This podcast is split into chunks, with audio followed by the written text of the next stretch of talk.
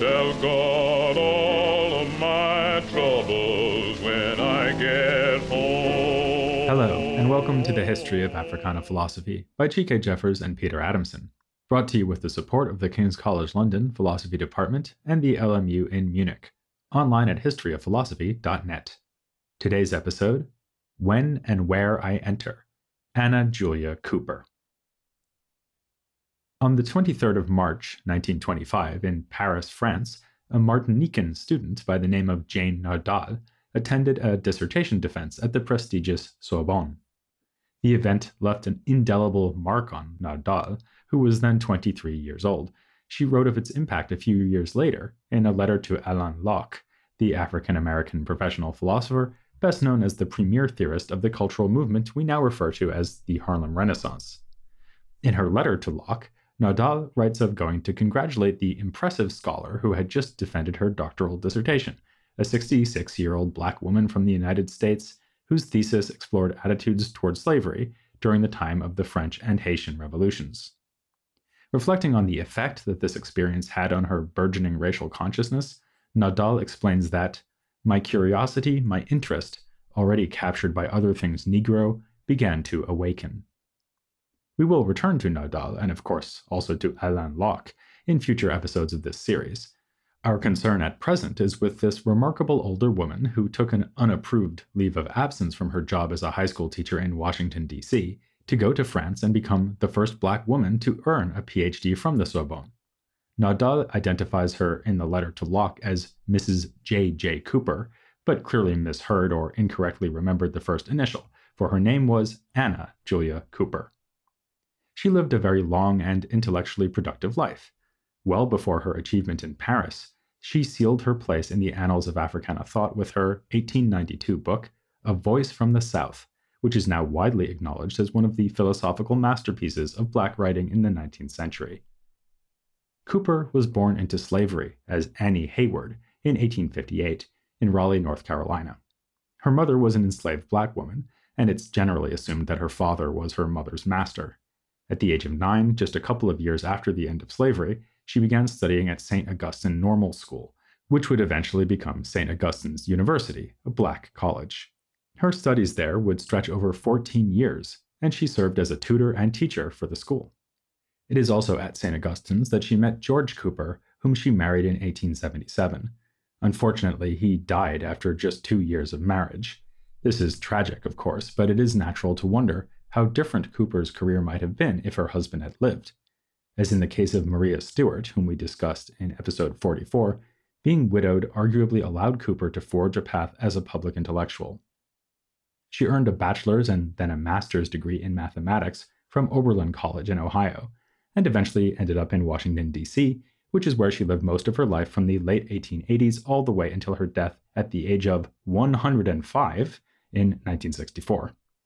For much of this time, she taught at the M Street High School, later renamed after the poet Paul Laurence Dunbar, and for some of the early years of the twentieth century, she was the school's principal.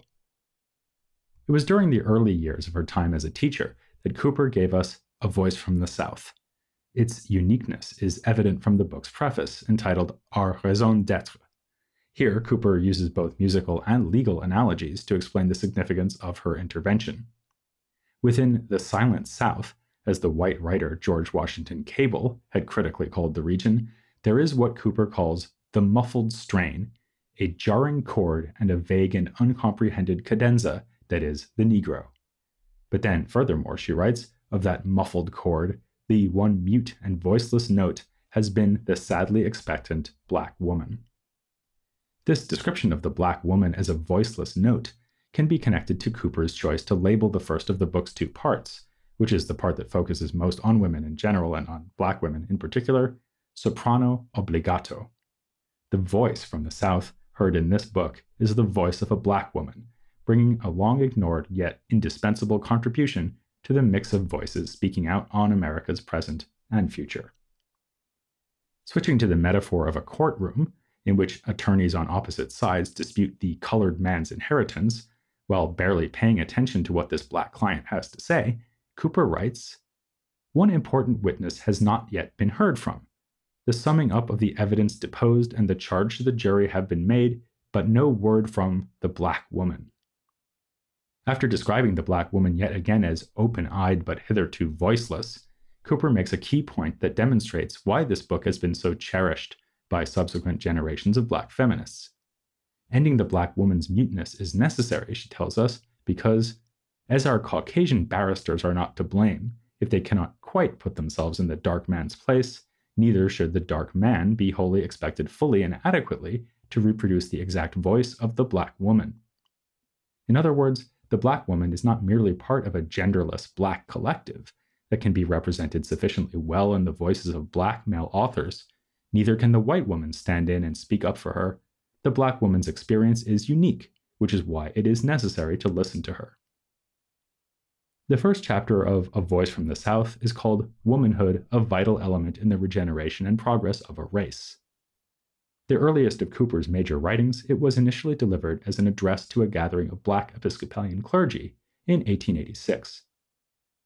One especially noteworthy and much-quoted sentence from this chapter is considered to be among the most insightful statements of black feminism ever articulated. We'll leave you in suspense for a bit and lay out the context of the remark before quoting it. The chapter begins with an extended reflection on the relationship between social progress and the treatment of women. Taking a breathtakingly broad perspective, Cooper pursues this topic through a comparative global history spanning millennia.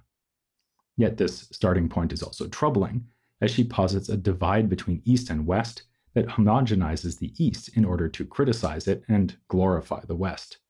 She subsumes cultures from China to Turkey under her sweeping judgment that, in Oriental countries, woman has been uniformly devoted to a life of ignorance, infamy, and complete stagnation.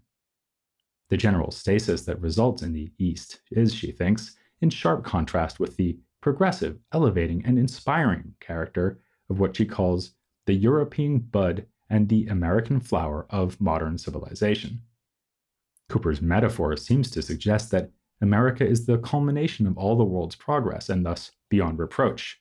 Culmination it may be, but America is far from perfect in her view.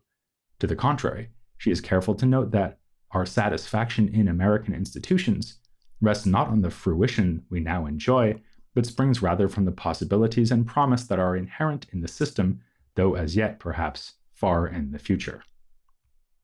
What is it that makes America special anyway? Cooper argues that European civilization has reached its greatest point thus far in American life because a high regard for women was built into two of its sources, namely Christianity and feudalism.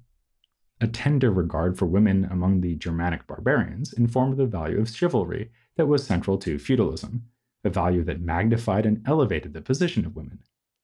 You might wonder if appreciating feudalism in this way means ignoring or condoning its rigid hierarchy, but for Cooper, this is precisely where Christianity comes in. She celebrates this religion's leveling ideals and portrays Jesus as a brilliant feminist who upheld a single standard of purity for both women and men, and who stood against the judgmental tendencies through which men hypocritically place themselves above women. After the fall of Rome, Christianity adapted itself sufficiently to the tastes and prejudices of barbarian culture that the ennobling forces within both traditions could be preserved. This, for Cooper, laid the groundwork for the greatness of Western civilization. So far, this has been a broadly empirical, historical account, but now Cooper shifts to an a priori argument that there must be a close relationship between progress in general and the advancement of women in society. In other words, she sees this as a matter of pure reasoning which is in no need of empirical evidence. This should presumably not be understood to render her historical account superfluous. Rather, she seeks better to explain the mechanisms of progress that her account sought to capture. Her a priori argument is nevertheless among the more controversial points of the essay and of her thought in general. The position of women determines the progressive and regenerative character of society, not, she says, because woman is better or stronger or wiser than man, but from the nature of the case because it is she who must first form the man by directing the earliest impulses of his character. In other words, the child-rearing role of mothers is what makes women crucial to social progress, or its lack. This has some common sense plausibility, but might be criticized on the grounds that Cooper ties womanhood so closely to motherhood and homemaking that she undercuts the feminist ideal of empowering women, the very ideal that she is clearly trying to promote. A similar, though more nuanced impression may be taken from her book's second chapter, entitled The Higher Education of Women. She extols the nineteenth century as a time of spectacular progress, as witnessed by the numbers of women accessing higher education and thus having greater influence on the ideas and actions of the world. She feels the need, though, to consider the objection that higher learning unfits women for marriage. Cooper is unapologetic in celebrating the way education gives women greater self-reliance and expands their sense of what is possible. But she also relies on Mary Frances Armstrong's argument that education can make women better homemakers than they otherwise would have been.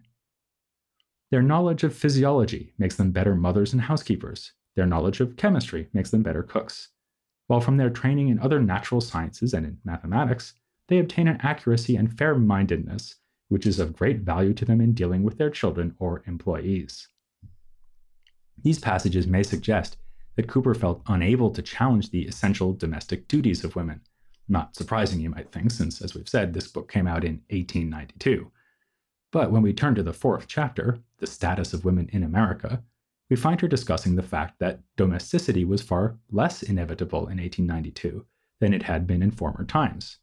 Half a century before the time she is writing, women's activities were far more confined to the kitchen and the nursery. By contrast, in the eighteen nineties, Cooper sees no sphere as completely closed off to women. Not one of the issues of this plodding, toiling, sinning, repenting, falling, aspiring humanity can afford to shut her out, or can deny the reality of her influence. No plan for renovating society, no scheme for purifying politics, no reform in church or in state, no moral, social, or economic question, no movement upward or downward in the human plane is lost on her. While Cooper does not disavow the important role of mother and homemaker highlighted in the first chapter, she here affirms more clearly than ever that women can and should be involved in affairs outside the home on an equal footing with men. Returning to that first chapter, we now arrive at Cooper's transition from discussing the social progress of women in general to the case of Black women in particular. Here, she acknowledges the contribution of Alexander Crummell, whom we discussed in episode fifty-three, while also challenging his views. She proclaims woman's influence on social progress to be as obvious as the sun's influence on the world as the source of light and heat, and suggests it is equally unnecessary for her to spend time applying this principle to the question of Black social progress. Paraphrasing Ecclesiastes, "For is it not written, cursed is he that cometh after the king? And has not the king already preceded me in the Black woman of the South?" The king here is Crummell, the Black woman of the South being the title of an address he delivered in eighteen eighty-three. There is indeed much in that essay that anticipates and thus evidently directly influenced Cooper's essay. For example, Crummell expresses the importance of women to social progress in the following terms: "I am anxious for a permanent and uplifting civilization to be engrafted onto the Negro race in this land, and this can only be secured through the womanhood of the race.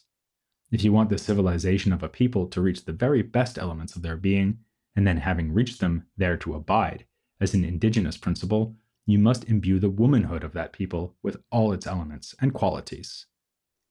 To this, Cooper adds what she modestly suggests is a simple amendment, though on closer inspection, it may plausibly be regarded as more of a rebuke, a complaint to the king, disguised as a mere extension of his royal proclamation, if you will. Crummell's essay insisted on distinguishing the racial terms Black and colored, saying, "In speaking today of the Black woman, I must needs make a very clear distinction. The African race in this country is divided into two classes, that is, the colored people and the Negro population." Whereas Black and Negro are interchangeable for Crummell, neither has the same meaning as colored, which he uses to refer to those who are of mixed ancestry. The distinction is important, he thinks, because of how differently situated the two groups are, especially with regard to literacy and material prosperity. The much smaller colored group outstrips the much larger Black group with respect to both criteria. Crummell thinks the reason is obvious. The colored population received in numerous cases the kindness and generosity of their white kindred, white fathers and relatives. By contrast, the Black population, and most importantly for his purposes, the Black woman, has been left comparatively uneducated and destitute. This is the context for Cooper's remark. I would beg, however, with the doctor's permission, to add my plea for the colored girls of the South, that large, bright, promising, fatally beautiful class that stands shivering like a delicate plantlet before the fury of tempestuous elements, so full of promise and possibilities, yet so sure of destruction. Cooper, herself a colored girl, or rather colored woman in this sense, is not just adding what was left out by Crummell, but rather rejecting his treatment of those in this category as straightforwardly privileged.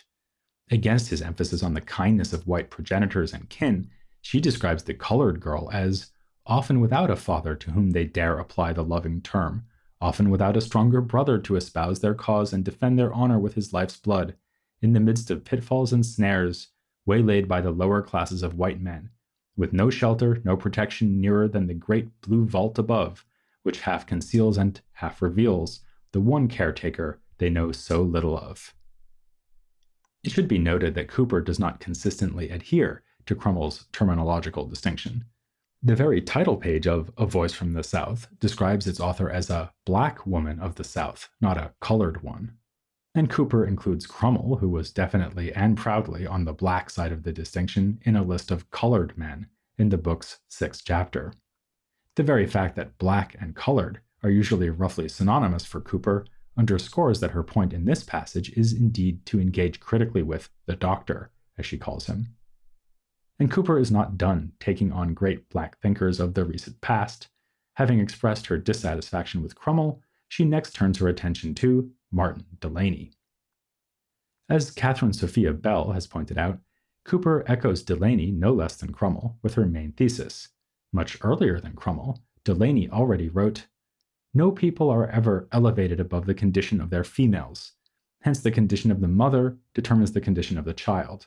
To know the position of a people, it is only necessary to know the condition of their females, and despite themselves, they cannot rise above their level." We cannot be certain whether Cooper knew of this passage from Delany's eighteen fifty-two book, The Condition, Elevation, Emigration, and Destiny of the Colored People of the United States. Even if she did, this is not why she brings him up. Rather, Delany is for her the perfect example of a black male leader who regularly presents himself as representative of the race in its entirety. This is the Delany targeted by the memorable comment attributed to Frederick Douglass, one already mentioned in our episode on Delany, "I thank God for making me a man simply, but Delany always thanks him for making him a black man." Writing in eighteen eighty-six, so shortly after Delany's death in eighteen eighty-five, Cooper gives us an example of this tendency on his part, while once again bringing up the matter of mixed or unmixed racial identity.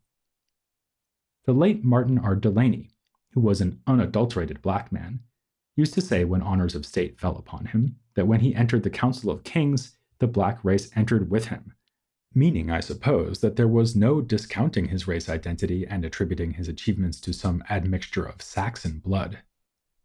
Cooper shows herself charitable in explaining why Delany might have been drawn to count himself as an embodiment of his people, yet she thinks it is a sheer confusion to treat any one leader of the race as a representative of that whole race. This is a distraction from the real mechanisms of progress. She argues that a stream cannot rise higher than its source, that a race is but a total of families, and that the atmosphere of homes is no rarer and purer and sweeter than are the mothers in those homes. All of this leads finally to the phrase we promised to quote, the one for which she is now most famous. Only the black woman can say, when and where I enter, in the quiet, undisputed dignity of my womanhood, without violence and without suing or special patronage, then and there the whole Negro race enters with me. As early as nineteen twenty, W E B Du Bois quoted this comment in his feminist essay, The Damnation of Women. Much later, in nineteen eighty-four, Paula Giddings titled the book on black women's activism, When and Where I Enter, The Impact of Black Women on Race and Sex in America. At that time, Cooper was still a little-known figure, but by the second decade of the twenty-first century, Cooper had become the only woman to be quoted on the pages of the official United States passport. The quotation comes from Chapter three of A Voice from the South, Woman versus the Indian. In context, it is a reflection on the compatibility of the struggles against the oppression of women and against the oppression of Native Americans. indeed against all forms of oppression. So if you have a relatively recent U S passport, you've carried around these words of Cooper's in your pocket. The cause of freedom is not the cause of a race or a sect, a party or a class. It is the cause of humankind, the very birthright of humanity. This is pretty good evidence that Cooper is now well on her way to being an iconic American thinker, but she has only just begun to receive her due as a philosopher. On this point, it's worth mentioning the final chapter of A Voice from the South, The Gain from a Belief. It leaves behind the tight focus on matters of gender and race, so prominent in the rest of the book, and turns to the classic philosophical question of what justifies religious belief. She traces a skeptical position, which for her is a threatening problem, back to Voltaire, through David Hume, and then in the nineteenth century to Auguste Comte. Unlike Anténor Firmin, who, as we saw, was a devoted follower of Comte, Cooper harshly criticizes Comte's positivist philosophy as absurd. She furthermore takes as her chief antagonist in the essay Robert Ingersoll, who was known as the Great Agnostic. Against agnosticism, she champions faith, but not by defending faith within the realm of ideas. Instead, she argues for a close connection between faith and activism, writing, "The great, the fundamental need of any nation, any race, is for heroism, devotion, sacrifice. And there cannot be heroism, devotion, or sacrifice in a primarily skeptical spirit." This is no simplistic form of religious fundamentalism. If anything, one might detect here a tendency towards relativism. Whatever belief system can best inspire activism in the name of justice deserves our allegiance. But that may not be the best ism to capture what Cooper is saying. In a brilliant essay focused on this chapter, V. Denise James compares Cooper with the pragmatist philosopher William James and argues that Cooper articulates what we may call a black feminist visionary pragmatism. Religious fervor proves itself not through ironclad arguments, but by what it can accomplish. Speaking of accomplishing things, next time we'll be turning to another female Africana thinker active around the turn of the twentieth century, whose practical and political achievements are still celebrated today. She drew attention to the horrifying tragedy of lynching in the United States, and in order to condemn it, had to overcome opposition to the very idea that a woman might speak out on such issues.